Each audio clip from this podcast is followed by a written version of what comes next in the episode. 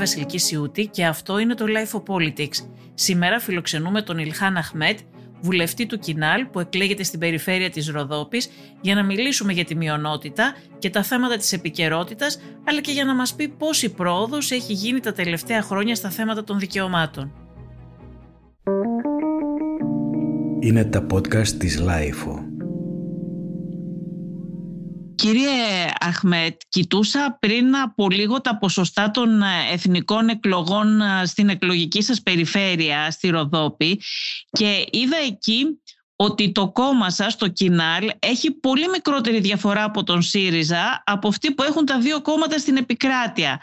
Το λέω αυτό γιατί γίνεται μεγάλη συζήτηση τελευταία για το αν θα ανακάμψει το Πασόκ Κινάλ, αν όλο αυτό που συμβαίνει απειλεί τον ΣΥΡΙΖΑ και στη Ροδόπη ο ΣΥΡΙΖΑ έχει 27,17% και το Κινάλ 21,94%.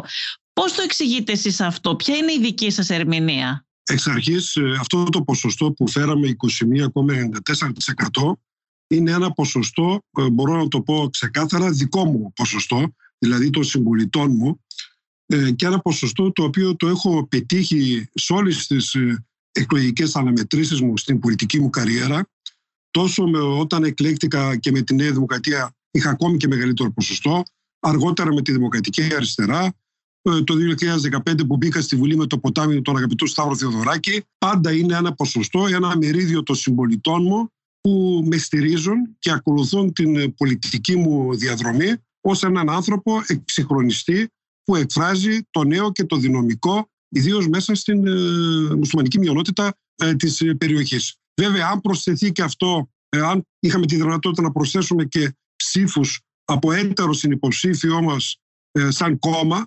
ε, τότε φυσικά το ποσοστό θα ήταν κρυπτικό. Δεν ήθελα να σας ρωτήσω τώρα, ήθελα να σας ρωτήσω πρώτα για το Κινάλ, ε, το κόμμα στο οποίο ανήκετε και με το οποίο έχετε εκλεγεί, αλλά το αναφέρατε εσείς, οπότε θα κάνω μια παρένθεση και θα μπω στον πειρασμό να σας ρωτήσω, γιατί κάνετε εσείς αυτή την αναφορά. Ε, εγώ σας θυμάμαι, ήσασταν στέλεχος της Νέας Δημοκρατίας και με τη Νέα Δημοκρατία είχατε εκλεγεί βουλευτής. Νομίζω, αν δεν κάνω λάθος, αν κάνω διορθώστε με, ότι ήσασταν και κοντά, έτσι πιο κοντά πολιτικά στην τώρα Μπακογιάννη. Όταν έγινε πρόεδρος ο, ο Αντώνης Σαμαράς όμως, φύγατε από τη Νέα Δημοκρατία. Ήταν και τα ταραγμένα χρόνια μετά που ακολούθησαν της οικονομικής κρίσης, των μνημονίων κτλ. Ε, πήγατε νομίζω αρχικά στη Δημάρ ή ναι, ναι. βρεθήκατε στο ποτάμι θα σας και πω, θα σας πω. μετά πήγατε στο Κινάλ. Νομίζω ότι σας είχε ασκηθεί και κριτική γι' αυτό ότι έχετε αλλάξει ναι. πολλά κόμματα. Βέβαια για να είμαστε ειλικρινείς εκείνη την περίοδο αυτό συνέβη με πολλούς πολιτικούς γιατί υπήρχε όλη αυτή η ναι. κατάσταση που δεν ήταν έτσι πάρα πολύ ε, ομαλή και συνηθισμένη. Αλλά θα ήθελα να σας ρωτήσω και για την απάντησή σας σε αυτή την κριτική που δέχεστε για, τις, για το ότι αλλάξατε κόμματα αλλά και για το αν θα επιστρέφατε στη Νέα Δημοκρατία από τη στιγμή που ο Αντώνης Σαμαράς δεν είναι πια πρόεδρος, έχει αποχωρήσει ε, γιατί νομίζω ότι ναι. αυτός ήταν ο λόγος που φύγατε κιόλας. Σωστά. Θα σας πω, ε, εξ αρχής το 2004 μετά από πρόταση του Κώστα Καραμανή, ε, του τέος Πρωθυπουργού προσωπική προς εμένα, αποφάσισα να πολιτευτώ με τη Νέα Δημοκρατία. Ιδεολογικά όμως πάντα ε, δεν άνοικα εγώ στην, στο σκληρό πυρήνα της δεξιάς. Είμαι ο ίδιος κεντρός, ε, μπορώ να πω περισσότερο με ερεθίζει για ανανεωτική αριστερά, αλλά δεν είμαι και το radical, αυτό που λέμε συντηρητική αριστερά ή αυτό που εκφράζει το ΣΥΡΙΖΑ. Ε, αυτό είναι το πρώτο το προσωπικό ιδεολογικό κομμάτι. Αλλά βέβαια η μειονότητα δεν έχει και σκληρά κομματικά χαρακτηριστικά. Όταν όμως πετύχαμε πολύ μεγάλα ποσοστά και το 2004 με την εκλογή μου με τον κύριο Ευρωπίδη Στυλιανίδη, αλλά και το 2007 δεν μπορούσα να μπω στη Βουλή αυξάνοντας τους σταυρούς μου. Δηλαδή εκεί τότε πέτυχα περίπου να πάρω το 40-45% της μειονότητας λόγω του εκλογικού νόμου. Αργότερα όμως με τον κύριο Σαμαρά όπως ήταν είχαμε ιδεολογικές διαφορές ο κύριος Σαμαράς ε, κινούταν περισσότερο στη δεξιά και οπότε έφυγα από τη Νέα Δημοκρατία μαζί με την κυρία Ντόρα Μπακογιάννη. Και συνειδρήσαμε, ήμουν ιδρυτικό μέλος της Δημοκρατικής Συμμαχίας και πολιτεύτηκα με την κυρία Ντόρα Μπακογιάννη, ε, με τη Δημοκρατική Συμμαχία, Και μάλιστα είμαι, ε, έφερα το κόμμα πρώτο πανελλαδικά. Πάλι με ποσοστό πάνω από 25% στο νομό, αλλά δυστυχώς δεν μπόρεσε να μπει στη Βουλή το κόμμα τότε το 2012. Ε, είχα μια ταύτιση ιδεολογική και έχω ε, με τις αρχές τότε της Δημοκρατικής Συμμαχίας. Αργότερα όμως εγώ δεν επέστρεψα πίσω στην Νέα Δημοκρατία, συνέχισα την πορεία μου ε, στο ποτάμι και στη Δημοκρατική Αριστερά και αργότερα με την ε, Φόφη ε, εντάχθηκα στο κίνημα αλλαγή. Τώρα, στο επίκαιρο ερώτημά σας, κοιτάξτε, νιώθω μια μεγάλη εκτίμηση στο πρόσωπο ε, της Ντόρας και της οικογένειας Μητσοτάκη. Αυτό δεν το κρύβω. Νομίζω το ξέρουν ε, όλοι. Ε, από εκεί και μετά όμως, στο χώρο που είμαι τώρα αυτή τη στιγμή βρίσκομαι, έχω τη στήριξη απόλυτα του κόμματός μου.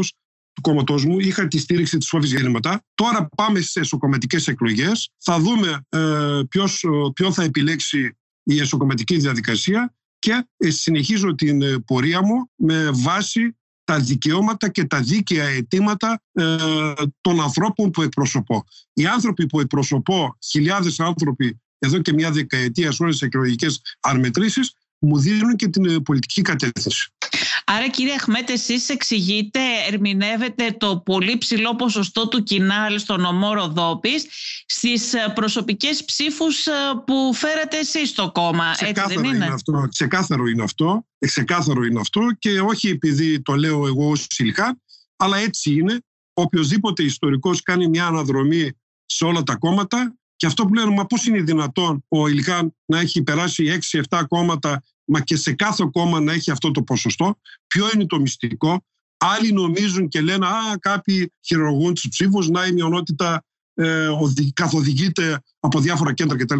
Τίποτα από όλα αυτά δεν ισχύει. Τίποτα από όλα αυτά, τουλάχιστον για τη δικιά μου την πορεία. Είναι απλό ένας προσωπικός αγώνας που διεκδικώ καθημερινά για τους ανθρώπους και δουλεύω στη Βουλή και έτσι έχω ε, μια υπερκομματική αν θέλετε αποδοχή και μέσα στον κόσμο έχω καταφέρει και ξέρουν ότι ο Ιλιχάν αγωνίζεται ε, για την περιοχή, είτε είναι μουσουλμάνοι, είτε είναι πλειονότητα, δεν διαχωρίζω τους ανθρώπους, με το έργο μου. Έχω πετύχει να έχω ισχυρούς δεσμούς με την τοπική κοινωνία και να με αποσχολήσουν καθαρά μόνο τα προβλήματα της περιοχής και ανάπτυξή της. Όπως ας πούμε ένα τελευταίο παράδειγμα, πετύχαμε μια αποζημίωση, ενίσχυση ε, σε κάποιους αγρότες από παραγωγή στην περιοχή, την οποία την παρουσιάσαμε, την εξαγγείλαμε, την ανακοινώσαμε μαζί με τον Ευρυπίδη Στυλιανίδη, το βουλευτή από τη Νέα Δημοκρατία και αυτό δεν ξένησε κανέναν. Δεν είπα δηλαδή α, πώς είναι δυνατόν ένας βουλευτής από την αντιπολίτευση ε, να είναι, διότι όλοι ξέρουν την διαδρομή μου, τα πιστεύω μου και τον αγώνα μου. Να επιστρέψουμε λίγο στη διαδοχή του Κινάλ. Στην περιφέρειά σας υπάρχει ενδιαφέρον για την, για την εκλογή του νέου Προέδρου του Κινάλ; Υπάρχει. Αυτό είναι δεδομένο. Μπορώ να πω ότι σε σύγκριση με την προηγούμενη ε, διαδοχή πριν από τέσσερα χρόνια οι κομματικέ εκλογές, σαφέστατα αυτή τη στιγμή υπάρχει ένα μεγάλο ενδιαφέρον. Αυτές οι 14 συγκλονιστικές ημέρες που πέρασαν με την ε, φόφη μας ε, στο νοσοκομείο, νομίζω τάραξε όλο το πολιτικό σκηνικό. Έγινε η μεγάλη ε, αναγέννηση, μπορώ να πω, ε, της ε, μεγάλης δημοκρατικής παράταξης. Βέβαια, το όταν εκλεγεί οποιοδήποτε πρόεδρος, αν εκλεγεί, το θέμα είναι αν θα μπορέσει να κεφαλοποιήσει αυτή τη δυναμική που υπάρχει αυτή τη στιγμή, προκειμένου να οθήσει το κόμμα μακριά. Διότι από εκεί εξαρτάται από την ιδεολογία, από τις βάσεις που θα βάλει ο καινούριος πρόεδρος, από το στίγμα που θα δώσει και να μην πέσει σε εσωστρέφεια πολιτική. Άρα αυτή τη στιγμή έχουμε μια δυναμική και στην περιφέρεια μου και στον νόμο μου και από εκεί και μετά θα δούμε στο Πανελλήνιο πώς θα πάμε. Εσείς ε, κύριε Χμέτ έχετε πάρει θέση. Κοιτάξτε, εγώ βάσει Ενώ αυτό δημόσια. που σας είπα, ναι, ναι.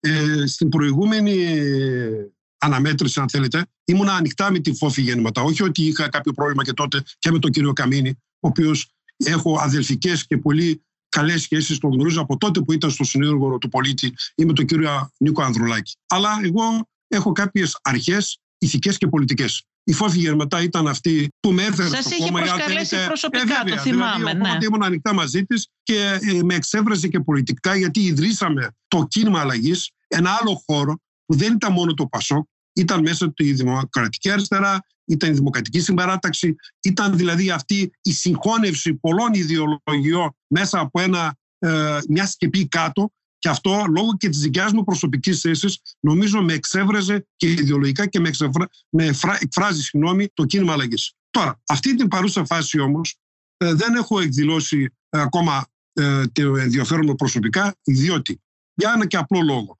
Αληθώς όλοι οι υποψήφοι είναι εξαιρετικοί. Αληθώς. Και ο Νίκος Ανδρουλάκης και ο Γιώργος Παπαντρέου. Ο καθένας βέβαια από τη μεριά του, ανάλογα με τις εμπειρίες του. Και ο, ο Ανδρέας Λοβέρδο και ο Καστανίδης και ο Χριστίδης. Κάτι εκφράζουν όλοι. Και όπως σας είπα, και η μειονότητα μέσα μπορεί να έχει ε, μια ιδιαίτερη ευαισθησία και ενδιαφέρον μόνο για τον Γιώργο Παπαντρέου σε επίπεδο λαού. Αυτό ε, οφείλω να το πω, διότι είναι μια πραγματικότητα.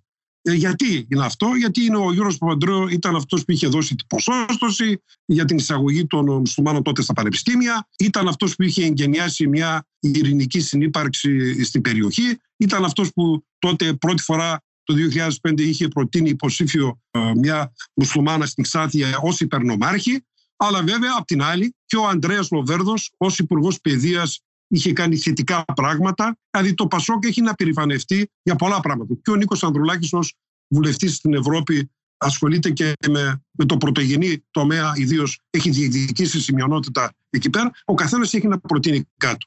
Χωρίς όμως αυτό να σημαίνει ότι αδικό και τα άλλα κόμματα. Και αυτό θέλω να το πω. Και επί μου στη Νέα Δημοκρατία και τότε ακόμα το 4 με 7 είχαν γίνει σημαντικά βήματα με Υπουργό Εξωτερικών τότε την Τώρα Μπακογιάννη και Πρωθυπουργό Κώστα Καραμανή όσον αφορά μεγάλα μειονοτικά θέματα. Η ποσόστοση στο δημόσιο με πρωτοβουλίες δικές μας ήρθαν.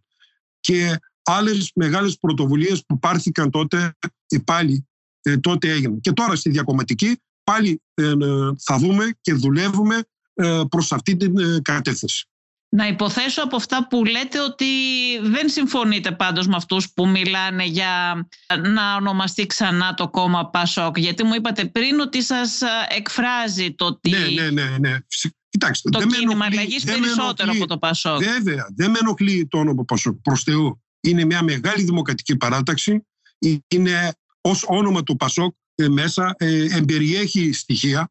Αλλά γιατί δημιουργήθηκε το κίνημα αλλαγής; Δεν δημιουργήθηκε το κίνημα αλλαγής μόνο για οικονομικούς λόγους διαχείρισης της κρατικής επιδότησης που χορηγείται λόγω των χρεών των μεγάλων κομμάτων. Και όχι μόνο του Πασόκα, έτσι, αλλά και της Νέας Δημοκρατίας. Δεν είναι δηλαδή μόνο ο λόγος τυπικός. Ο λόγος νομίζω είναι και ουσιαστικός. Στο συνέδριο του κινήματος αλλογής συζητήθηκαν για όλη η ιδεολογική βάση. Και ένα κόμμα στην Ελλάδα προκειμένου να αναλάβει την εξουσία πρέπει να είναι πολυσυνεκτικό. Πρέπει να έχει μέσα της όλες τις τάσεις. Αυτό πιστεύω εγώ και νομίζω ότι όπως έχει το κίνημα αλλαγής είναι ο χώρος αυτή τη στιγμή που εκφράζει και, την, και όλους τους Έλληνες ε, ε, ιδεολογικά ε, όποιες αποκλήσεις έχει. Βέβαια μέσα σε αυτό δεν χωρούν ακροδεξιοί. Μέσα σε αυτούς δεν χωρούν οι λαϊκιστές. Έτσι. Υπάρχουν και κάποια σύνορα, υπάρχουν και κάποιες, κάποια στεγανά. Κύριε Αχμέτ, έχετε καθόλου εκτίμηση πόσοι περίπου θα, θα έρθουν να ψηφίσουν στις ε, εκλογές για τον νέο πρόεδρο από τον ε, νομό σας, από τη Ροδόπη; Κοιτάξτε, και από τη μειονότητα αν έχετε και εικόνα. από τη μειονότητα, ναι. Ε, η συμμετοχή θα είναι αυξημένη αυτή τη φορά νομίζω στη μειονότητα, αν και σας λέω δεν έχει σκληρά κομματικά χαρακτηριστικά. Γιατί αυτό δεν είναι παρά μια εσωκομματική διαδικασία. Απλώ θέλω να σας πω το εξής. Στη Νέα Δημοκρατία που είχαν εσωκομματικές εκλογές πριν από 25 μέρες, συμμετω... αυτοί που εψήφισαν στο Δήμο Αριανών, το μεγαλύτερο μειονοτικό Δήμο, δεν ξεπέρασαν τα 35 άτομα. Δηλαδή, μιλάμε για ένα τραγικό ε, αριθμό. Εννοείται πολύ πάρα χαμηλό. πολύ μικρό. Ε, βέβαια, βέβαια. Ναι. Ε, δεν υπήρχε κανένα ενδιαφέρον. Ε, Ναι. Σαφώς δεν θα έχουμε τέτοια νούμερα. Απλώς να σας πω ότι επί τέσσερα χρόνια νωρίτερα, πριν, αυτοί που ψήφισαν στη μειονότητα ήταν πάνω από 500 άτομα στο σύνολο του νομού. Ε, πάνω από 500 άτομα. Ένας αριθμός πολύ μεγάλος, η οποία και έδωσε την πρωτιά στην φόφη γεννηματά ε, στον νομό Ροδόπης, δηλαδή η ίδια η μειονότητα. Αυτή τη φορά θα είναι περισσότεροι. Διότι βλέπω Α, θα υπάρχει είναι περισσότεροι και ενδιαφέρον. από 500 Ναι, εκτιμάται. θα είναι αυτή τη φορά. περισσότεροι, διότι βλέπω ενδιαφέρον. Αυτή τη στιγμή που μιλάμε, έτσι. Γιατί Μμμ. στην πολιτική, ξέρετε, τα πράγματα εξελίσσονται μέχρι τελευταία στιγμή. Ναι, ναι, βέβαια. Γίνονται λάθη, γίνονται. προ- Αλλά αυτή τη στιγμή βλέπω ένα ενδιαφέρον, διότι ο κάθε υποψήφιος που σας είπα συγκεντρώνει διαφορετικά χαρακτηριστικά στο όνομά του, διαφορετικά χαρακτηριστικά, τα οποία αυτά θα εκδηλωθούν και είναι γιορτή δημοκρατίας. Από εκεί και μετά όμως η μειονότητα ακούει και τους υποψηφίους προέδρους που έρχονται στην Ροδόπη ε, κατά τη διαδικασία αυτή και εκφράζουν τις απόψεις τους. Ακούσαμε τον κύριο Νίκο Ανδρουλάκη, θα ακούσουμε αυτό το Σάββατο τον κύριο Γιώργο Παπαντρέου, θα ακούσει δηλαδή η μειονότητα, θα ακούσουν και οι άλλοι συμπολίτες μου και θα πάρει τις τελικές του αποφάσεις το πού θα πάει εσωκομματικά για να δώσει το τιμόνι ε, της, ε, για να συμβάλλει και αυτή αν θέλετε στην εκλογή του Προέδρου του Κινήματος Αλλαγής. Άρα αυτό που μας περιγράφεται κύριε Αχμέτ είναι ότι και στη μειονότητα όπως και σε, και σε όλες και στη Ροδόπη όπως και σε όλες τις άλλες περιφέρειες της χώρας θα συμβεί το, ε, συμβαίνει το ίδιο. Δηλαδή υπάρχει ένα αυξημένο ενδιαφέρον και το γεγονός ότι υπάρχουν πολλοί Φυσικά. υποψήφοι που έχουν το δικό τους στίγμα αυτό θα κινητοποιήσει ακόμα περισσότερο κόσμο να έρθει Φυσικά. στην κάρπη. Ε, τώρα κακά τα ψέματα. Ρωτάνε και εμένα ως άνθρωπος που εμπιστεύονται τόσα χρόνια και με ακολούθησαν αυτοί οι άνθρωποι και τους ευχαριστώ και με τίμησαν με το σταυρό τους. Όποιο κόμμα και αν πήγα και μου λένε τι να κάνουμε αδερφέ είχαν οι βουλευτά μας εγώ τους λέω ότι καταρχήν θα ακούσετε τη συνείδησή σας. Θα ακούσετε όλους τους υποψηφίους και εσείς θα πάρετε την καλύτερη απόφαση και εγώ θα συμπαρισταθώ στην απόφαση αυτή την δικιά σας διότι το μεγάλο αγώνα θα το δώσουμε αύριο μεθαύριο ε, στις εθνικές εκλογές με όλη αυτή την ομάδα για να διεκδικήσουμε τα καλύτερα για την περιοχή μας. Ε, δεν ε, καθοδηγώ, δεν κατευθύνω κανέναν και θέλω να είμαι ξεκάθαρος εδώ πέρα. Ε, εάν δεν υπάρξει δημοκρατία ε, σε αυτό, ε, δεν μπορεί και να λειτουργήσει οποιαδήποτε κοινωνική ομάδα. Ναι, και όπως είπατε πριν, η όλη διαδικασία είναι μια γιορτή δημοκρατίας, ε, όπως είναι κάθε εκλογική, όπως θα έπρεπε να είναι κάθε εκλογική διαδικασία. Θέλω να πάμε σε ένα άλλο θέμα, κύριε Αχμέ, της επικαιρότητας, ε, που αφορά όλη τη χώρα. Ε, θέλω να μου πείτε και για την δική σας περιφέρεια, για τη Ροδόπη, ποια είναι η κατάσταση σχετικά με την πανδημία; Εδώ θέλω να είμαι λίγο σκληρός με την κυβέρνηση, διότι η κυβέρνηση δυστυχώς δεν κατάφερε να δώσει ε, το απόλυτο με την, να φέρει μια, ένα αποτέλεσμα στην καταπολέμηση της πανδημίας. Ιδίως ο κύριος Πλεύρης τώρα, που στην αρχή εγώ τον είχα για λίγο σε εισαγωγικά σκληρό και συντηρητικό και νόμιζα ότι θα, ήταν, θα έπαιρνε κάποιες αποφάσεις πιο υγιεινές. Δυστυχώς βλέπω ότι πήγαμε πίσω. Και τι θέλω να πω; Λένε ότι τώρα η πανδημία αυτή είναι η πανδημία των ανεμβολίαστων. Ότι τι να κάνουμε, αν πεθάνουν αυτοί οι άνθρωποι θα πεθάνουν και η δικιά τους επιλογή είναι που δεν κάνουν εμβόλιο. Δεν συμφωνώ εγώ σε αυτό. Όχι μόνο ως ιδεολογία ο άνθρωπος του κέντρου ή της αριστεράς ή ξέρω εγώ, δεν είναι σωστό και δεν είναι σύνομο. Το κράτος, βάσει του συντάγματος, οφείλει να προστατέψει τον Έλληνα και κάθε άνθρωπο και παρά τη βούλησή του. Άρα δεν μπορεί να κρυφτεί η κυβέρνηση πίσω από το επιχείρημα δικιά σου θέληση ήταν δεν εμβολιάστηκες, άρα δεν βλέπω κάθε μέρα πεθαίνουν 50, άτομοι, 50 άνθρωποι, 70 άνθρωποι, ή να λέει ότι έχω μεθ, αλλά η θνησιμότητα στα μεθ είναι 98% και έχει ξεπεράσει κάθε μέσο όρο στην Ευρώπη. Ποιος τι, έπρεπε να υπάρχουν γιατροί εξειδικευμένοι στις ΜΕΘ, εντατικολόγοι. Αυτό είναι καθαρά υποχρέωσης της κυβέρνησης και εδώ δεν τα έκανε ε, μουσκεμά. Όπως και πρέπει να πάρει σκληρά μέτρα προκειμένου να προστατεύσει αυτούς τους ανεμβολίαστου και όχι μόνο με την πυθό. Αυτή είναι η προσωπική μου άποψη. Δεν μπορεί δηλαδή με λίγα λόγια να κρύβεται πίσω από το γεγονός ότι τι να κάνω, εσείς το θελήσατε, αγνώ ότι πεθαίνουν κάθε μέρα 70 άνθρωποι. Είστε υπέρ, να κάνει πολλά πράγματα. Είστε υπέρ των υποχρεωτικών εμβολιασμών, κύριε Αχμέτ; Κοιτάξτε, ε, δεν είμαι ε, υποχρεωτικών εμβολιασμών. Σε κάποιες κοινωνικές ομάδες, όπως στους γιατρούς, ας πούμε, φυσικά είμαι υπέρ των υποχρεωτικών εμβολιασμών. Διότι είναι αυτοί που δίνουν τη μάχη στην πρώτη γραμμή και εκεί δεν υπάρχει καμία συζήτηση. Ή στα σώματα ασφαλείας, στις ένοπλες δυνάμεις, ή ξέρω εγώ, στην αστυνομία. Από εκεί και μετά όμως, δεν μπορεί να είναι άλοθη ότι να κρύβεται αυτό το γεγονός και να μην υπάρξουν πιο δραστήρια μέτρα. Να πείτε ποια θα ήταν τα δραστήρια μέτρα. Πιο, να πιστούν αυτοί οι άνθρωποι και να προστατευτούν ε, εγώ αυτή τη λογική δεν την αποδέχομαι. Αυτή η λογική ε, είναι λίγο ακροδεξιά λογική, μου φαίνεται. Αυτή είναι η άποψή μου. Και όταν λέμε ότι ο καθένας αναλαμβάνει την ευθύνη του και παρατάμε τον πολίτη. Όχι, το κράτος δεν μπορεί να παρατήσει κανένα. Αυτός που σκοτώνει 10 άτομα και μπαίνει στη φυλακή είναι ισοβήτης. Τι κάνουμε, δεν τον ταΐζουμε, δεν τον ε, προσέχουμε. Άμα αρρωστήσει και του λέμε, εσύ σκότωσες 10 άτομα, ας πεθάνεις. Γιατί καταργήσαμε τη θανατική ποινή; Ποιες είναι οι αρχές και οι αξίες μας; Δεν μου αρέσει ο τρόπος που το χειρίζεται ο πλήρη και το λέω ξεκάθαρα. Στη μειονότητα ποια είναι η κατάσταση κύριε Αχμέτ; Αρχικά υπήρχε ένας δισταγμός και δεν, ε, δεν ήθελαν περισσότεροι να εμβολιαστούν. Έτσι, υπήρχε ένας δισταγμός. Ε, όμως και εκεί έγιναν κάποια λάθη από το κυβέρνηση και από το Υπουργείο Υγείας.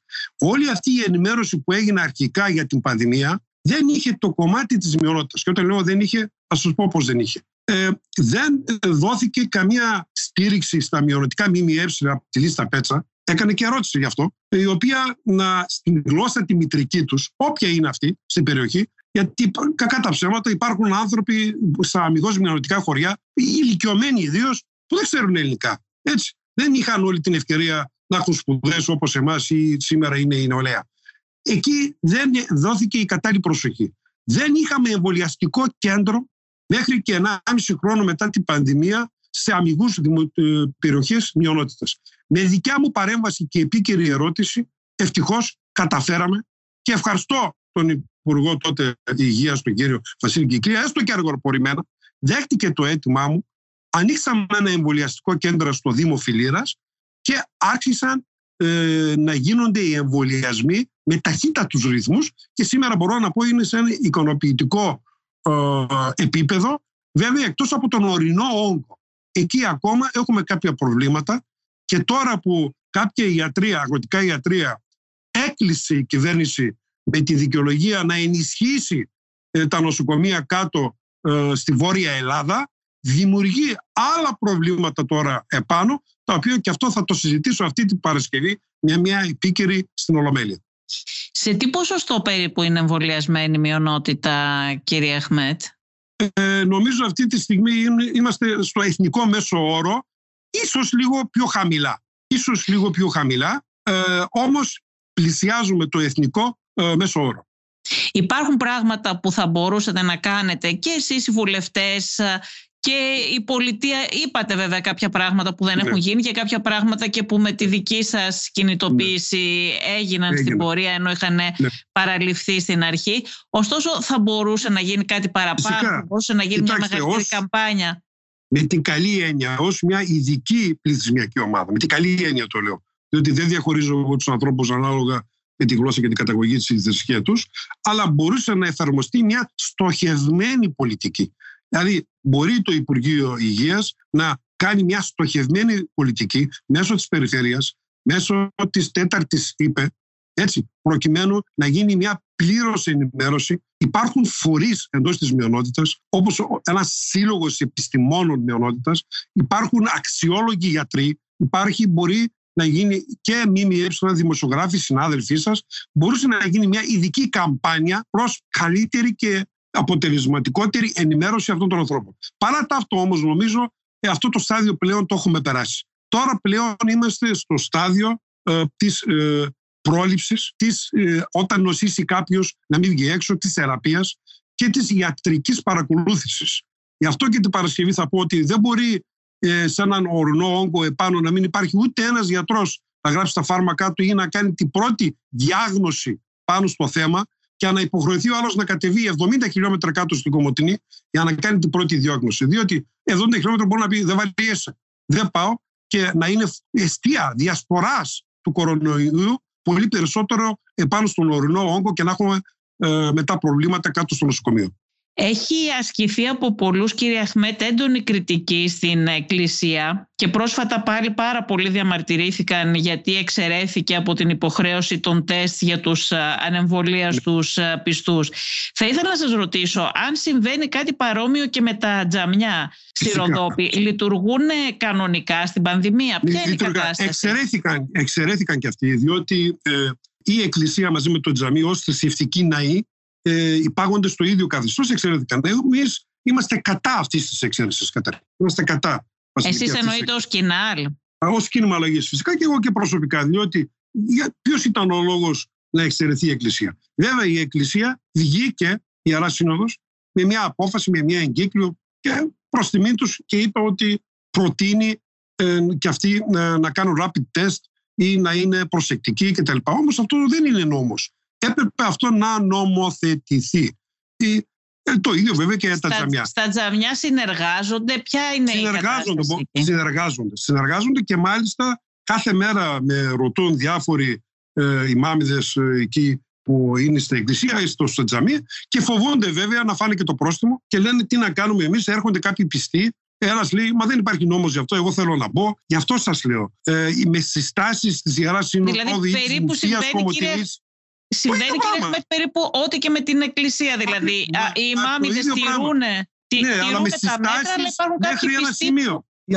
Διότι λέει, εγώ δεν μπορώ τον άλλον το πιστό που έρχεται να προσευχηθεί να του πω βγες από το τζαμί. Είναι, δεν είναι μαγαζί εκεί πέρα. Ε, να πεις, ε, δεν σε αφήνω να πεις καφέ, θα σου κάνω έλεγχο. Ενώ αν υπήρχε ένας νόμος γι' αυτό, τα πράγματα θα ήταν ακόμα πιο ευκολότερα και ο, ο πολίτης θα ήξερε ότι εκ νόμου δεν μπορεί να πάει στο τζαμί ή στην εκκλησία να διακινδυνεύσει τις ζωές ε, των άλλων ε, συμπολιτών του. Ενώ τώρα ε, έχει πίσω από την θρησκεία κρύβεται και λέει δεν με αφήνεις να προσευχηθώ. Ε, στα χωριά ξέρεις, δεν είναι το πολύ εύκολο αυτό εδώ πέρα ο παπάς και ο Χότζας να πει στο συγχωριανό του δεν σε αφήνω να μπει στην εκκλησία ή στο τζαμί. Άρα είναι επιτακτική η ανάγκη της νομοθέτησης αν θέλει να έχει αυτή η κυβέρνηση μια σοβαρότητα.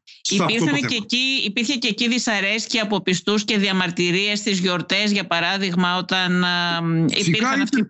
Ναι, ναι οι περιορισμοί αρχικοί. Ε, πάρα πολύ ιδιορισμοί και μάλιστα έκανε σκληρές παρεμβάσεις, ε, διότι ε, για κάποια στιγμή βγήκε μια υπουργική απόφαση στην αρχή που έλεγε ότι ε, δεν μπορεί το εζάνι, είναι σαν το καμπαναριό δηλαδή ε, της Εκκλησίας, να, να υπάρχει. Και εμείς καλά είπαμε με το καμπαναριό ή ε, το εζάνι που προσκαλεί. Το εζάνι είναι προσκάλεμε στην προσευχή. Βγαίνει ο Εζίνη, ε, ψέλνει και λέει: Ελάτε να προσευχηθείτε. Με αυτό λέμε διαδίδεται ο κορονοϊός. Δηλαδή έγιναν κάποιες υπερβολές, θέλω να πω. Αυτές οι υπερβολές βέβαια διορθώθηκαν α, μετά ε, στην πορεία και όλα μπήκαν στην αρχή. Βέβαια στα μπαϊράμια, στις θρησκευτικές γιορτές όπως το Πάσχα, υπήρχαν αυτοί που διαμαρτύρονταν και ήθελαν να πάνε ελευθέρως ε, στα τζαμιά, αλλά επικράτησε η λογική συμμορφώθηκαν εντελώς και δεν είχαμε απολύτως κανένα πρόβλημα και απολύτως καμία παραβίαση του νόμου έτσι όπως είχε αποφασιστεί τότε από τον κύριο Χαρδαλιά. Ποια είναι τα σημαντικότερα προβλήματα του νομού σας κύριε Αχμέτ και της μειονότητας σήμερα; Αναπτυξιακά.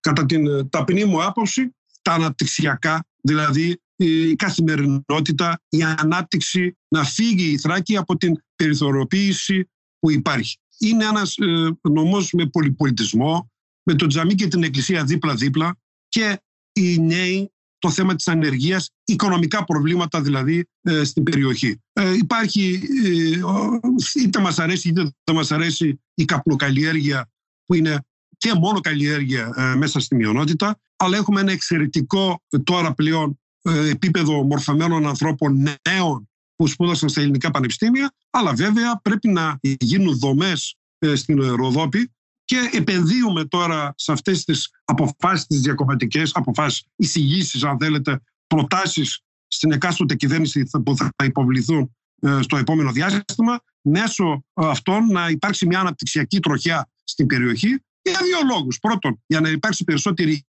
ευημερία και να μπορέσουν να ζήσουμε, να συμβιώσουμε με έναν ε, σύγχρονο ευρωπαϊκό τρόπο ζωής ε, στην περιοχή. Διότι αυτό ευαγγελίζομαι εγώ, ότι και ο μειονοτικός, η μειονότητα αγαπάει, θέλει και, πρέ, και ζει έναν ευρωπαϊκό τρόπο ζωής. Ε, αυτό είναι μια λογική την οποία ε, υπερασπιζόμαστε και θέλουμε μέσα σε αυτή τη λογική ε, να πορευτούμε όπως και όλοι πλήρω, όχι μόνο μουσουλμάνοι και οι χριστιανοί είμαστε, είμαι ο παδός δηλαδή της Ευρώπης και αυτού του στοχασμού. Ε, να ρωτήσω και κάτι άλλο. Είπατε, σας άκουσα να λέτε πριν και ακούστηκε πάρα πολύ ωραίο, ότι εσείς δεν διαχωρίζετε τον κόσμο σε μειονότητα και πλειονότητα και ότι εσείς προσωπικά αγωνίζεστε για τα προβλήματα της περιοχής σας, ε, όχι αποκλειστικά για τους... Φυσικά, ε, μειονοτικούς. Ελπίζω, δεν το γνωρίζω, ελπίζω να έχετε και χριστιανούς ε, ψηφοφόρους. Και φυσικά, θα ήθελα, ήθελα να σας ρωτήσω αυτό, αν αισθάνεστε ότι εκπροσωπείτε μόνο τη μειονότητα ή τους ψηφοφόρους του νομού σας συνολικά. Δηλαδή μπορεί να έρθει ένας αγρότης, π.χ. χριστιανός, το λέω έτσι συμβατικά, γιατί αυτός είναι ο τρόπος τώρα που μιλάμε στην, ε, στις ναι, ναι, περιοχές ναι, ναι, μειονοτικές. Ε, γιατί ούτε όλοι χριστιανοί μπορεί να είναι, ούτε όλοι μουσουλμάνοι και ε, όταν μιλάμε για μειονότητα και πλειονότητα, στη Ροδόπη νομίζω είστε μισή-μισή. Δεν είναι, είναι, είναι μειονότητα ναι, στην Ελλάδα. Όχι στη Ροδόπη, έτσι δεν είναι; Φυσικά, φυσικά. Και αυτό δεν το λέω σχήμα λόγου, κύριε Βασιλική, που το Σύνταγμα λέει ότι ο βουλευτής εκπροσωπεί όλο το έθνος και δεν εκπροσωπεί μόνο μια ειδική ομάδα ή μόνο τους εκλογείς του. Αλλά και κατά ουσία είμαι ένας βουλευτής ή πολι, πολιτικός που σε όλη την πολιτική μου διαδρομή έχω υπερασπιστεί αυτό. Ε, έχω καταθέσει άπειρες ερωτήσεις και παρεμβάσεις για όλο τον νομό. Έτσι, είμαι σε άμεση επαφή με όλους και προσπαθώ να δουλέψω για το συνολικό συμφέρον της περιοχής. Και μάλιστα έχω κατηγορηθεί σκληρά για αυτό από διάφορες ακραίες ομάδες που υπάρχουν έθεν και έθεν. Δεν είναι εύκολο ο ρόλος του μειονοτικού βουλευτή στη Ροδόπη, αλλά και του πλειονοτικού καμία φορά. χρησιμοποιώ αυτούς τους όρους για να είναι κατανοητός. Ναι, τους χρησιμοποιούμε συμβατικά, σας ναι, το είπα και εγώ ναι, πριν. Ναι. ναι. Όχι, δηλαδή όχι ότι νιώθουμε ε, ε, έτσι κατά αυτόν τον τρόπο. Και τι θέλω να πω. Ε, καμιά φορά και ο έτερος βουλευτής ε, που εκλέγεται ή είναι χριστιανός, ε, αν υπερασπιστεί κάποια πράγματα ή μπορεί να κατηγορηθεί από κάποιους ακραίους, όπως και εγώ. Ένα παράδειγμα θέλω να σας Είχα επισκεφτεί τον, ε, τον Αρχιεπίσκοπο, τον κύριο Ιερώνυμο, σεβασμίου του Ιερώνυμο εδώ πέρα. Είχαμε συνομιλήσει μαζί ε, και, ως, και είχα ζητήσει από την Εκκλησία και είχα να ευχαριστήσω ότι για την ειρήνη στην περιοχή και για την διαθρησκευτική ε, αν θέλετε, διάλογο, προκειμένου και ήμουν ο μοναδικός βουλευτής στην ιστορία, ε, σύγχρονη ιστορία, που έχει πάει και έχει επισκεφτεί. Ε, και τι δεν τράβηξε, και τι δεν άκουσα, και τι δεν ακούω ακόμα. Και γιατί πήγες, και εσύ είσαι μουσουλμάνος βουλευτής, ανεόπτου σου συντηρητικούς κύκλους μειονότητας. Αλλά βέβαια, η πλειονότητα ε, της μειονότητας αντιλαμβάνεται και σας, και σας είπαμε το σύγχρονο ευρωπαϊκό τρόπο ζωής ότι δεν είναι η θρησκεία, δεν φανατίζει. Δεν είναι κάτι που ε, είναι κάτι για το καλό του. Εμείς αγωνιζόμαστε. Αλλά υπάρχουν βέβαια... Εννοείται ότι δεν πρέπει να φανατίζει η θρησκεία. Βέβαια δεν πρέπει. Και εμείς πρέπει να βοηθήσουμε εδώ πέρα. Και ο πολιτικός, αν έχει κάποιο κόστος, πρέπει να πάρει το κόστος. Αλλιώς, αν κρύβεσαι πίσω και προσπαθείς μόνο να διαχειριστείς κάποια πράγματα, μπορεί τελικά να πέσεις στην παγίδα αυτών των κύκλων και να συμβάλλεις ή να ενισχύσεις τα περικόμματα. Δηλαδή πρέπει να είσαι να κάνουμε ανοίγματα και εγώ προσπαθώ κάθε μέρα και με συμβολικές κινήσεις και με επισκέψεις και με παρεμβάσεις στη Βουλή να δώσω το μήνυμα ότι η μειονότητα συνυπάρχει, συμβιώνει, συνυπάρχει και ο βουλευτής τους τους εκπροσωπεί όλους και αυτούς μαζί και γενικά όλα τα συμφέροντα ε, της ελληνικής επικράτειας. Κύριε Αχμέτ, νομίζω ότι εσείς είστε γύρω στα 53, αν δεν κάνω λάθος, ότι είστε 53 ετών. Ναι, ναι, ε, ναι. το λέω αυτό γιατί αναφέρω την ηλικία σας, γιατί είστε ένας νέος άνθρωπος, έτσι. Δεν ε, είστε από τους πολύ παλιούς ε, βουλευτές και έχετε προλάβει και τις δύο περιόδους. Ενώ ότι υπήρχε μία περίοδος που ήταν πολύ πιο απομακρυσμένες οι δύο κοινότητες, να το πω έτσι, και η σημερινή εποχή στην οποία έχουν, έχει γίνει αρκετή, έχει σημειωθεί αρκετή πρόοδος. Θέλω να πω, και το παλιό και, το, και αυτό που συμβαίνει τώρα. Και θέλω να ρωτήσω αν έχουν γίνει ουσιαστικά βήματα να έρθουν οι δύο κοινότητες πιο κοντά. Νομίζω ότι κάποτε μέχρι τη δεκαετία του 90 δεν υπήρχαν καν καφετέριες στις οποίες να είναι χριστιανοί και μουσουλμάνοι, έχω την εντύπωση. Ακριβώς. Ε, Έτσι είναι. Και, και θέλω να ρωτήσω, α, υπάρχουν φιλίες σήμερα ανάμεσα στις δύο κοινότητες, γίνονται σχέσεις, υπάρχουν γάμοι. Θα σας πω. Μέχρι το 1990 τα πράγματα όντως ήταν πάρα πολύ δύσκολα. Μετά όμως με τον ε, Κωνσταντίνο Μητσοτάκη άρχισε αυτό το περίφημο ε, ισονομία και ισοπολιτεία. Είχαμε τα γεγονότα με τον Σαντέ και το κόμμα τότε. Εντάξει, μπορεί να μην θυμούνται τώρα οι νεότεροι ακροτές, αλλά τέλος πάντων είχαμε πολλά προβλήματα. Υπήρχε φτώχεια, υπήρχε μια άλλη ευρωπαϊκή ε, νοοτροπία. Μετά όμως με το Μητσοτάκι, αφού εγκαινιάστηκε η αρχή της ισονομίας και πολιτείας, άρχισαν να γίνονται διάφορα θετικά μέτρα, θετικές διακρίσεις υπέρ της μειονότητας. Οι οποίες βέβαια συνεχίστηκαν και από Πασόκ, συνέχισε ε, η κυβέρνηση του Κώστα Καραμανή και στο ΣΥΡΙΖΑ έγιναν κάποια πράγματα. Αλλά δεν ήταν μόνο ότι και η πολιτεία άλλαξε το προσανατολισμό προς μια άλλη λογική, αλλά διότι είχαμε και τα ε, Κυπριακά του 1974, τα οποία ήταν μια οδυνηρή εμπειρία για τις μειονότητες, τόσο για την ελληνική και μειονότητα της Κωνσταντινούπολη, αλλά αλλά όσο και για μας στη Θράκη, αλλά και η ίδια η μειονότητα ε, αποκτώντας ε, γνώσεις, σπουδάζοντας ε, σε διάφορα πανεπιστήμια η νεολαία, μπόρεσε να δει τα πράγματα διαφορετικά. Όμως, Παλαιότερα νομίζω ότι είναι, Κύριε Αχμέτ, παλαιότερα νομίζω ότι οι ναι. νέοι της μειονότητας σπουδάζανε σχεδόν μόνο στην, Κωνσταντιν... στην Τουρκία και εσεί στην Κωνσταντινούπολη, αν δεν κάνω ναι, λάθο. Ναι, Μα δεν υπήρχε αυτή η δυνατότητα. Όχι ότι δεν ήμουν καλός μαθητής. Εγώ ήμουν. Εντάξει, όχι για να αυτό. Έβγαλα με πρωτιά το Λύκειο.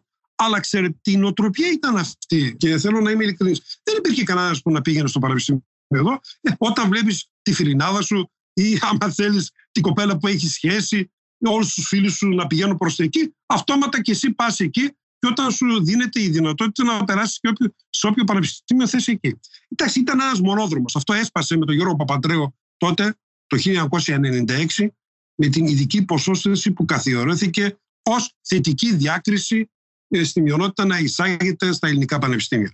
Αλλά οι γάμοι πρώτησε δεν είναι ακόμα στο ικανοποιητικό βαθμό. Έχουν αυξηθεί, έχουν αυξηθεί. Όμως, ε, για να είμαστε και ειλικρινείς, ε, δεν έχει φτάσει ακόμα σε αυτό το πεδίο, διότι οι κοινωνίες ε, δύσκολα προσαρμόζονται και αποδέχονται. Αλλά έχουν γίνει τεράστια βήματα, ε, γίνονται πλέον ε, και επισήμως ενώ παλιά δεν υπήρχε έχει τίποτα. Έχει υπάρξει γάμος, γιατί έχω νομίζω υπάρχουν, ότι. Υπάρχουν, έχει υπάρξει. Υπάρχουν, υπάρχουν, Ότι μέχρι πρόσφατα δεν υπήρχε κανένας. Παλιά γινόταν ένας γάμος, ε, βίωναν έναν έρωτα, ε, έφευγαν Αθήνα Θεσσαλονίκη για να ζήσουν αυτό τον έρωτα, αυτό το γάμο μακριά από την Θράκη ένθεν και ένθεν. Δηλαδή και ο Κώστας και η Φατιμέ ή ξέρω εγώ και ο Αχμέτ μαζί με τη Μαρία δεν μπορούσαν οι δύο κοινότητες να επιβιώσουν, να ζήσουν ε, στην περιοχή όπου γεννήθηκαν και μεγάλωσαν και έφευγαν στα μεγάλα αστικά κέντρα. Τώρα αυτό πλέον δεν υπάρχει. Μπορούν, υπάρχουν γάμοι ακόμα και στα χωριά. Αλλά δεν είναι στατιστικά ε, σε μεγάλο βαθμό ακόμα. Δεν υπάρχουν αντιδράσεις όμως τώρα, λέτε. Δεν υπάρχουν όχι, αντιδράσεις. Δεν υπάρχουν τόσο όσο υπήρχαν τότε. Αλλά όχι ότι έχουν εξαλειφθεί εντελώς έτσι.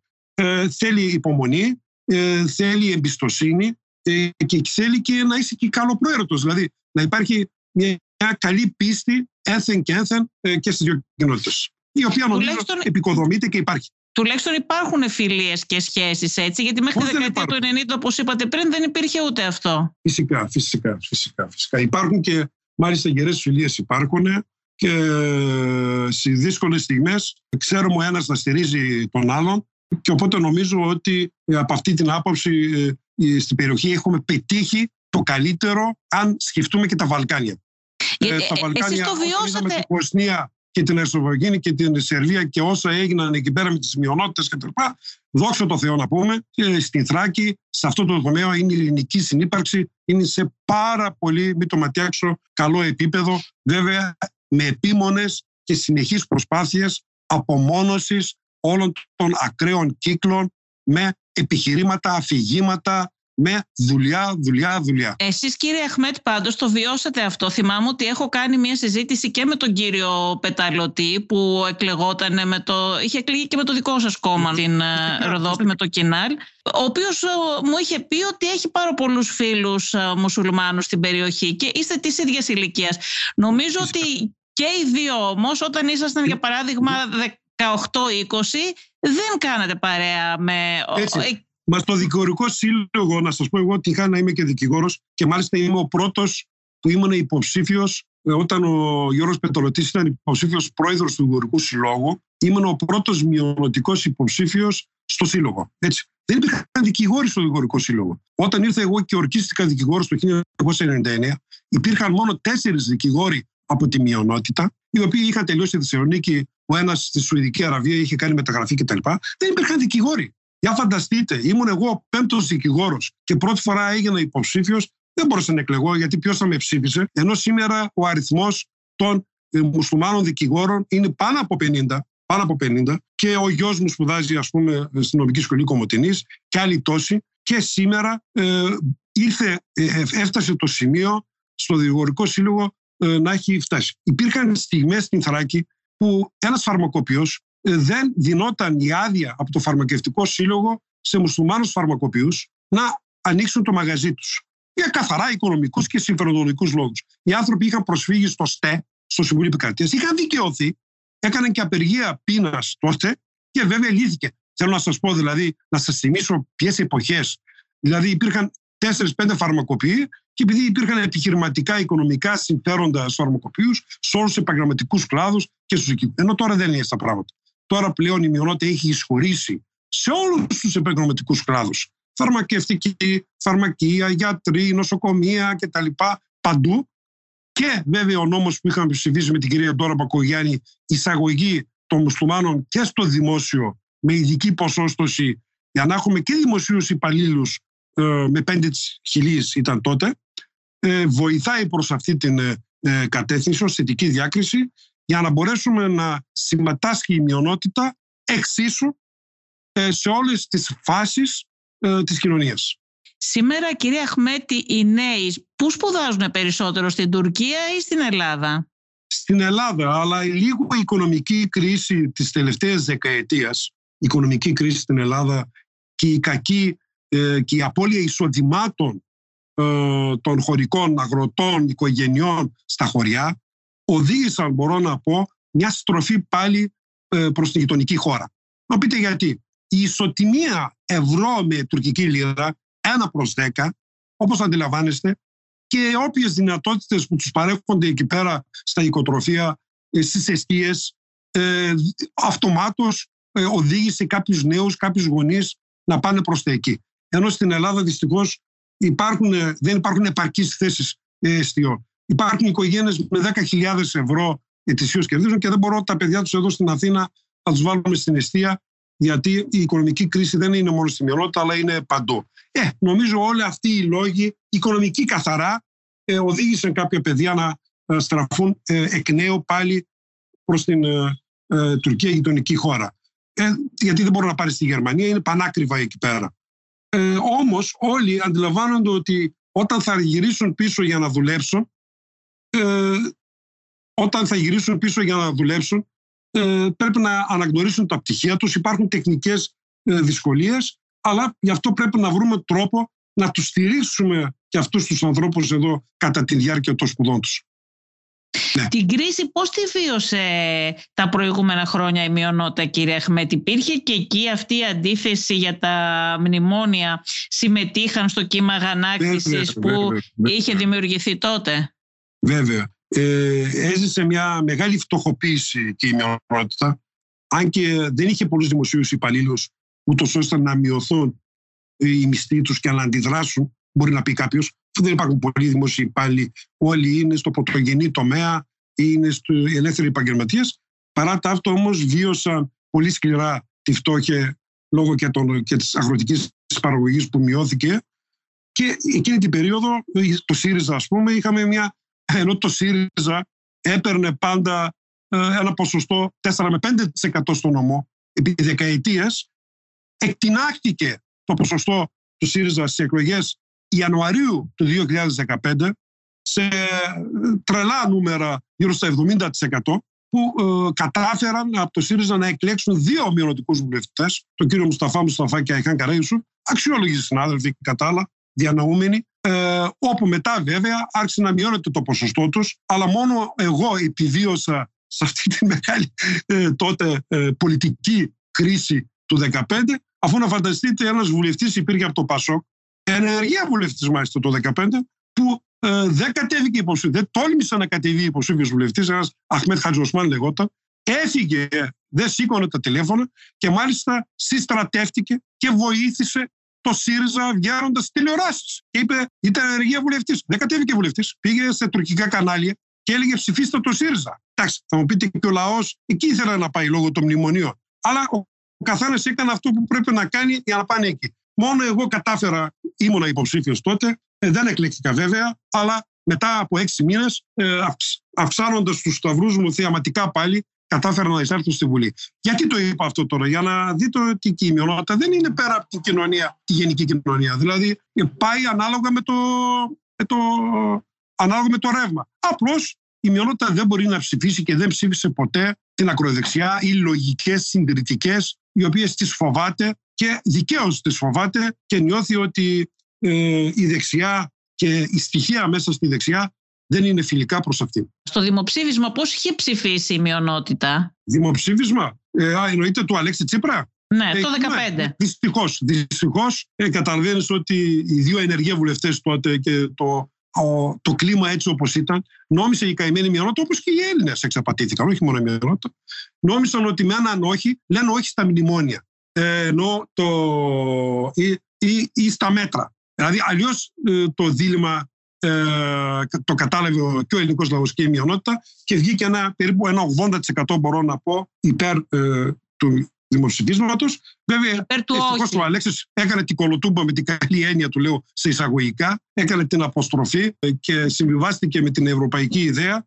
Μετά, μετά βέβαια η μειονότητα αμέσως κατάλαβε το τι είχε γίνει και από το Ιανουάριο μέχρι το Σεπτέμβριο αύξησε εγώ τα ποσοστά μου κατά 50% την εκλογική μου δύναμη. Διότι είδε ότι ο Αλέξης Τσίπρας και με το μνημόνιο δεν ήταν συνεπής, αλλά και είχαν πάρει ένα πολύ μεγάλο κίνδυνο.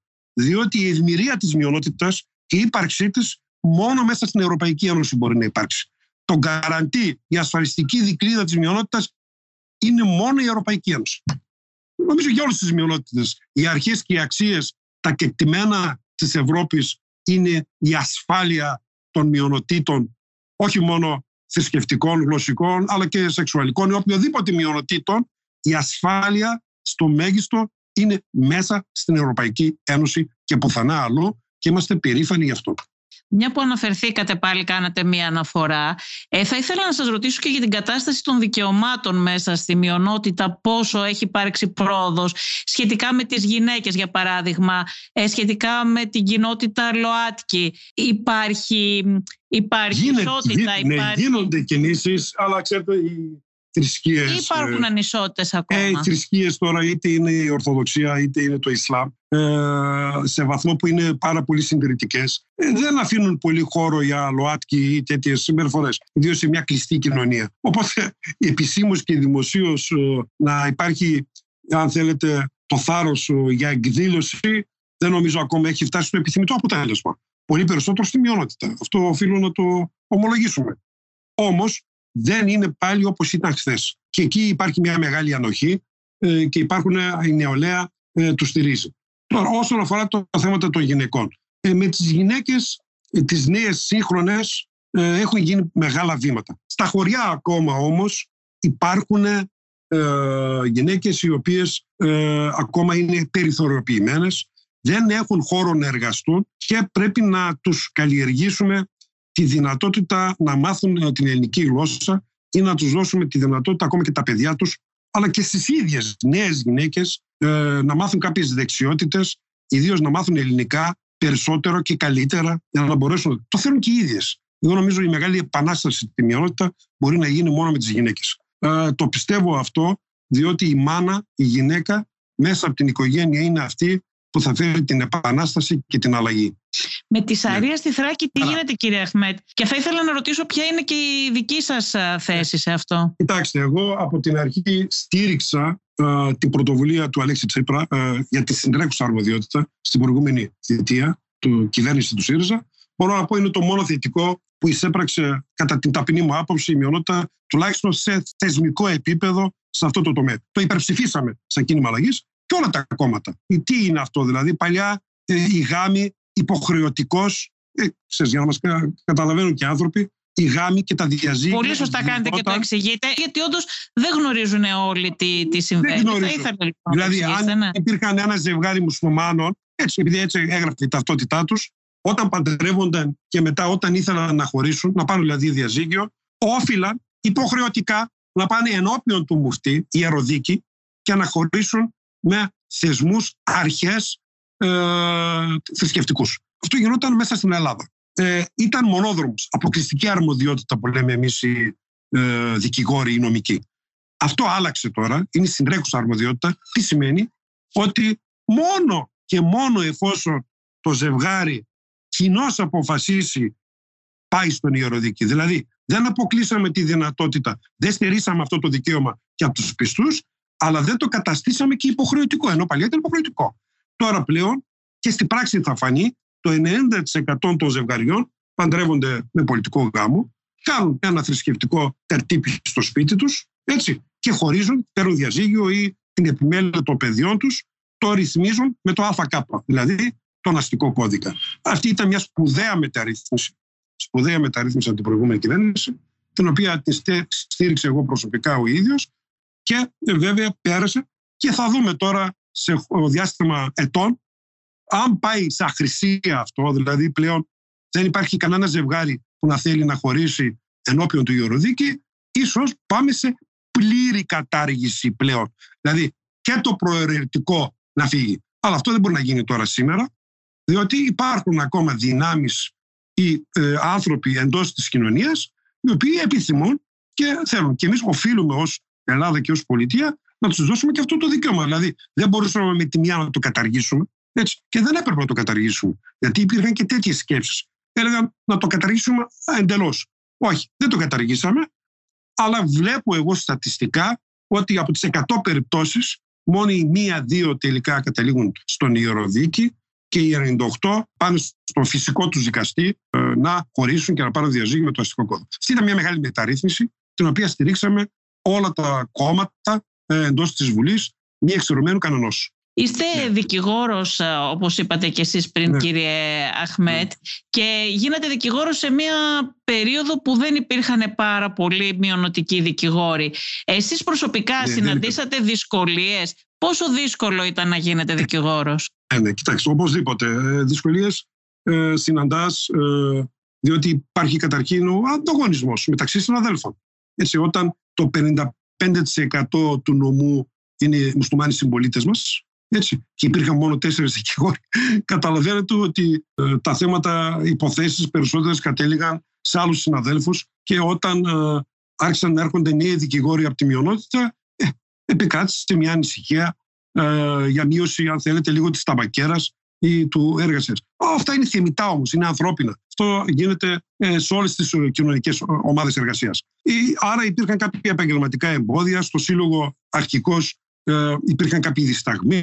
Αργότερα όμως με τη δουλειά μας αυτό αποδείχτηκε και ε, πονιάσαμε και δεν είχαμε καυγάδες ποτέ.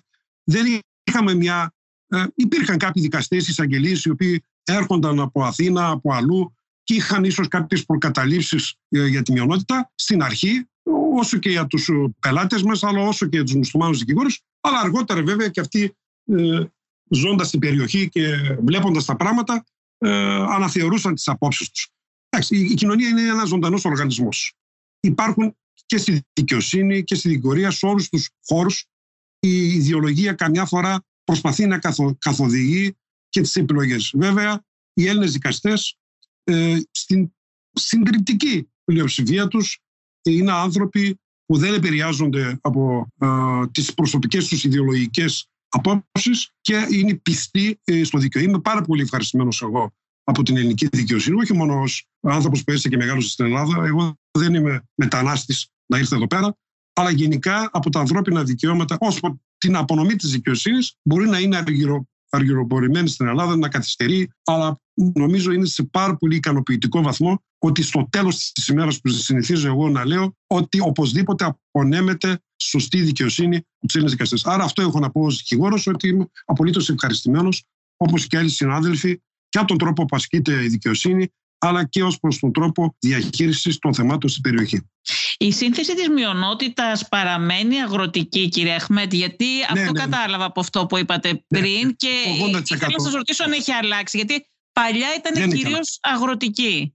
Ναι, έτσι είναι, δεν έχει αλλάξει. Αστικοποιείται βέβαια ένα τμήμα, αλλά παρά τα αυτά η ατμομηχανή οικονομική, κοινωνική, πολιτιστική της μειονότητας παραμένει ύπεθρος, παραμένει ο πρωτογενής τομέας και οπότε η ίδρυση ε, διαφόρων εργοστασίων ε, στην περιοχή με επενδύσεις που πιστεύουμε και θέλουμε να έρθουν θα βοηθήσει στην περαιτέρω εξέλιξη ε, και της μειονότητας αν ανοίξουν θέσεις εργασίας. Η Τουρκία έχει κηρύξει κάζους μπέλη στην Ελλάδα. Αυτό σας ναι. κάνει καθόλου να αισθάνεστε άνετα, ε, συμφωνείτε εσείς ε, με αυτό, μήπως ε, δημιουργεί προβλήματα στη μειονότητα αυτή η, η, κατάσταση όταν εντείνονται οι σχέσεις ανάμεσα στις δύο χώρες και το τελευταίο διάστημα; Έχουμε περάσει δύο χρόνια αρκετά ψηλής έντασης ανάμεσα στις δύο χώρες. Θα σας το πω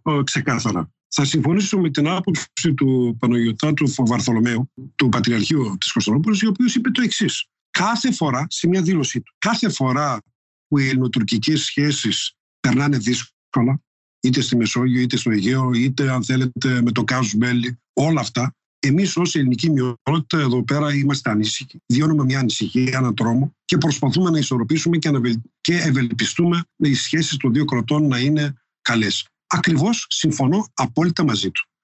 Και εγώ, εκεί η μειονότητα, όχι μόνο εγώ, ο λαός θέλει ειρήνη και από όλες αυτές τις ε, πράξεις, αν θέλετε, τις απόψεις ε, ή ε, τις ε, κάσους μέλου ή οποιαδήποτε προβλήματα που δημιουργούνται, νιώθει μια μεγάλη ανησυχία και θέλει ειρήνη. Εγώ προσπάθησα στη Βουλή, ξέρετε, δεν υπάρχει ε, ομάδα φιλίας μεταξύ Τουρκίας και Ελλάδος. Α, δεν υπάρχει. Επιτροπές, δεν υπάρχει. Και ο λόγος που δεν υπάρχει είναι το κάσους μπέλι. Δηλαδή όταν ένα κοινοβούλιο έχει πάρει μια απόφαση και λέει ότι αν επεκτείνεις τα χωρικά σου είδωτα στα 12 μίλια, είναι αιτία πολέμου, ε, θεωρήθη ότι είναι αυτή μια εχθρική απόφαση. Εκ του αυτού του λόγου δεν υπάρχει ε, ομάδες φιλίας επισήμως στην Ελληνική Βουλή. Αυτό που ευελπιστούμε είναι ότι αυτά να αναθεωρηθούν, αυτά τα προβλήματα να λυθούν, είτε με το δικαστήριο στη Χάγη, το Υπουργείο Εξωτερικών θα κρίνει ποιο είναι το αρμόδιο, ε, ο καλύτερος δρόμος για την επίλυση των προβλημάτων. Αλλά αυτό δεν πρέπει, και κλείνω με αυτό να πω, ότι πρέπει εμείς οι πολιτικοί με άλλους τρόπους να μιλάμε, να έχουμε επικοινωνία. Πρέπει ε, το Ελληνικό Κοινοβούλιο, οι βουλευτές, να μιλάμε με τους προοδευτικούς ε, πολίτες της Τουρκίας, με το λαό, με τους βουλευτές, με τις επιχειρήσεις, να μιλάμε, να κάνουμε κοινέ δράσεις πολιτιστικές, προκειμένου να βοηθήσουμε και να πείσουμε τις κυβερνήσεις των δύο χωρών, αν ξεφύγουν από τα κάποια τερτύπια, ότι είμαστε υπέρ της ε, φιλίας και της εμπέδωσης ε, αυτής της νοοτροπίας. Μην ξεχνάτε ότι και στην Τουρκία υπάρχει μια, μια νεολαία πολύ μεγάλη. Υπάρχει ένας μεγάλος πληθυσμός που σκέφτεται ευρωπαϊκά, είναι προοδευτική ή αν θέλετε ε, σκέφτονται διαφορετικά και εμείς πρέπει να τους παρουσιάσουμε, να τους πλησιάσουμε όλους αυτούς τους ανθρώπους. Δηλαδή το Κάσους ε, Μπέλη είναι αρνητικό. Είναι ευρωπαϊκό τμήμα. Ναι, βέβαια, είναι αρνητικό, σαφέστατα. Δεν υπάρχει καμία αφιβολία αυτό. Όμως αυτό δεν θα έπρεπε να εμποδίσει ίσως ε, να αναπτυχθούν περαιτέρω σχέσεις μεταξύ κομμάτων ή βουλευτών ή άλλων ε, επιτροπών ε, για αναζήτηση. Ε, Με τη μειονότητα την ελληνική στην Τουρκία έχετε καθόλου σχέση και επαφές και θέλω να ναι. σας ρωτήσω εδώ πέρα ότι η μειονότητα της Θράκης ε, η μουσουλμανική εξαιρέθηκε από την ανταλλαγή μαζί με την ελληνική μειονότητα της Κωνσταντινούπολης, της Σύμβρου και της ε, Τενέδου. Και οι δύο μειονότητες ήταν νομίζω ο πληθυσμός γύρω στις 100 με 150 χιλιάδες. Η, η μειονότητα που έχουμε στη Θράκη παραμένει ακμαία παρά τα προβλήματα που αντιμετώπισε ειδικά ναι. στο, στο παρελθόν ναι. και παρά τα μεγάλα λάθη που έχει κάνει και η ναι. ελληνική πλευρά έτσι για να τα λέμε όλα στο, στο, στο παρελθόν οι ελληνικές, η ελληνική μειονότητα όμως στην ε, Τουρκία σχεδόν έχει σβήσει είναι ελάχιστη πλέον ε, Εσείς θεωρείτε ότι γίνανε λάθη από την πλευρά Φυσικά. της ε, Τουρκίας; Σαφώς έγιναν ε, καταδικάζουμε τα γεγονότα του 1955, οποία ήταν οδυνηρά. Όλα αυτά τα γεγονότα και οι αποφάσεις τότε που πάρθηκαν με το Βαρλίκ Δαργισί, που λέμε ένα φόρο περιουσίας που επιβλήθηκε και αργότερα με το προγρόμ που έγινε το 1955, ήταν όλα αυτά ε, δημιούργησε μεγάλο ανθρώπινο πόνο με αποτέλεσμα ε, η ελληνική μειονότητα να φύγει από εκεί, να χαλάσει η ισορροπία μεταξύ των δύο περιοχών ε, και όλα αυτά τα γεγονότα Βέβαια, τα πλήρωσε ο Μεντέρε, ο τότε πρωθυπουργός, όταν ε, έγινε η δικτατορία στην Τουρκία, ε, επήλθε δηλαδή ο στρατός και έγινε πρασικόπημα. Μία από τις υποθέσεις που ο φάκελος του ήταν και αυτά τα Σεπτεμβριανά που λέμε. Δηλαδή, όμως αυτό δεν, δεν αναιρεί ότι μια από τις κατηγορίες που είχε και τον οδήγησαν ε, στην θανατική ποινή, ποινή πέραν των άλλων ήταν και τα Σεπτεμβριανά. Αλλά δεν αναιρεί το γεγονός ότι αυτά έγιναν με την κάλυψη και ανοχή ε, του τότε, της τότε κυβερνήσεως και της στρατοπροφυλακής. Ε, αυτά είχαν επιδράσεις και στη μειονότητα άσχημες. Δηλαδή το 1990 είχαμε παρόμοια γεγονότα και στη Θράκη. Τότε ε, υπήρχε μια διαμορτυρία για τους συλλόγους, απλώς θέλω να θυμίσω, για την ε, Τουρκία Ένωση Ξάνθης που βγήκε μια απόφαση από τον Άριο Πάγο και με κάποια προβοκάτσια έγιναν κάποια προγράμματα, σπάστηκαν πολλά μαγαζιά ε, μειονοτήτων στην περιοχή. Βέβαια, όχι ίσως σε διάσταση και σε επέκταση ή σε μέγεθος όσο τα Σεπτεμβρινά, καμία σύγκριση, αλλά έγιναν και όλα αυτά τι έγιναν. Φόβησαν τη μειονότητα. Και μετά, βέβαια, από όλα αυτά, ε, συγκροτήθηκε ε, εδώ μια επιτροπή, ξέρετε, με τον τότε Πρωθυπουργό τον Μητσοτάκη και αποφασίστηκε, εξαγγέλθηκε η αρχή της ισονομίας και της ισοπολιτείας και πάρθηκαν κάποια σοβαρά μέτρα ε, στην περιοχή που θα εκτόνωναν ε, την κατάσταση. Τι θέλω να πω, δηλαδή ότι εμείς γι' αυτό είμαστε υπερασπιστές της ειρήνης και ο μόνος τρόπος γι' αυτό, ξαναλέω και αν είμαι και κουραστικός, είναι οι ευρωπαϊκές αρχές και αξίες ε, που θα μας βοηθήσουν να ξεπεράσουμε όλα αυτά τα προβλήματα. Εμείς υπερασπιζόμαστε την ευρωπαϊκή προοπτική της Τουρκίας. Αυτό ήθελα να σας ρωτήσω. Αν θεωρείτε ότι το θέλει η Τουρκία αυτή τη στιγμή, η ηγεσία της, ε, γιατί φαίνεται να έχει απομακρυνθεί και μοιάζει να μην θέλει πλέον την ε, ένταξή της στην ε, Ευρώπη; Μπορεί να είναι έτσι. Δεν έχουμε ακριβή εικόνα, διότι δεν είμαστε και εντός στο πολιτικό σύστημα. Ε, αντιμετωπίζουν διάφορα προβλήματα εκεί πέρα οικονομικά, βλέπω η παρούσα κυβέρνηση, αλλά εμείς δεν αναμειγνώμαστε σε εσωτερικά καμία χώρας. Και πολύ περισσότερο εμείς με τον ΚΙΔΕΝ μπορώ να εκφράσω εγώ άποψη αν υπάρχει καλή ή κακή διοίκηση ή αν είναι. Ε, το μόνο σίγουρο είναι το εξής. Ότι πρέπει και να αρχίσουν οι επαναδιαπραγματεύσεις να κρατηθεί η Τουρκία στην τροχιά της Ευρωπαϊκής Ενώσεως αποδεχόμενη τις αξίες και τα κεκτημένα ε, της Ευρωπαϊκής Ένωσης για να οδηγηθούμε σε ευημερία οι λαοί ε, στις περιοχές. Και μια τελευταία ερώτηση, κύριε Αχμέτ. Θα ήθελα να σας ρωτήσω για αυτή την περίφημη διακομματική επιτροπή της, ε, της Θράκης.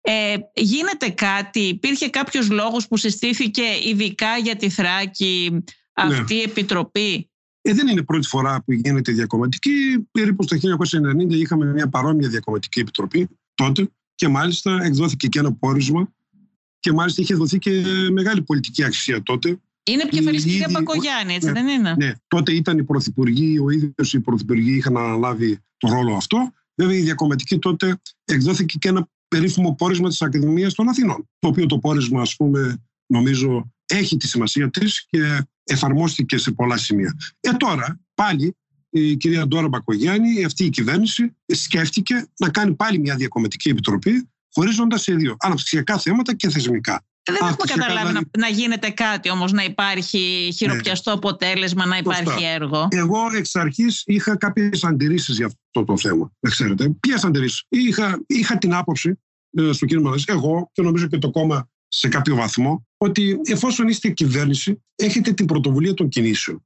Μπορείτε να φέρετε οποιοδήποτε αναπτυξιακό ε, νόμο ή πρωτοβουλία στην Βουλή.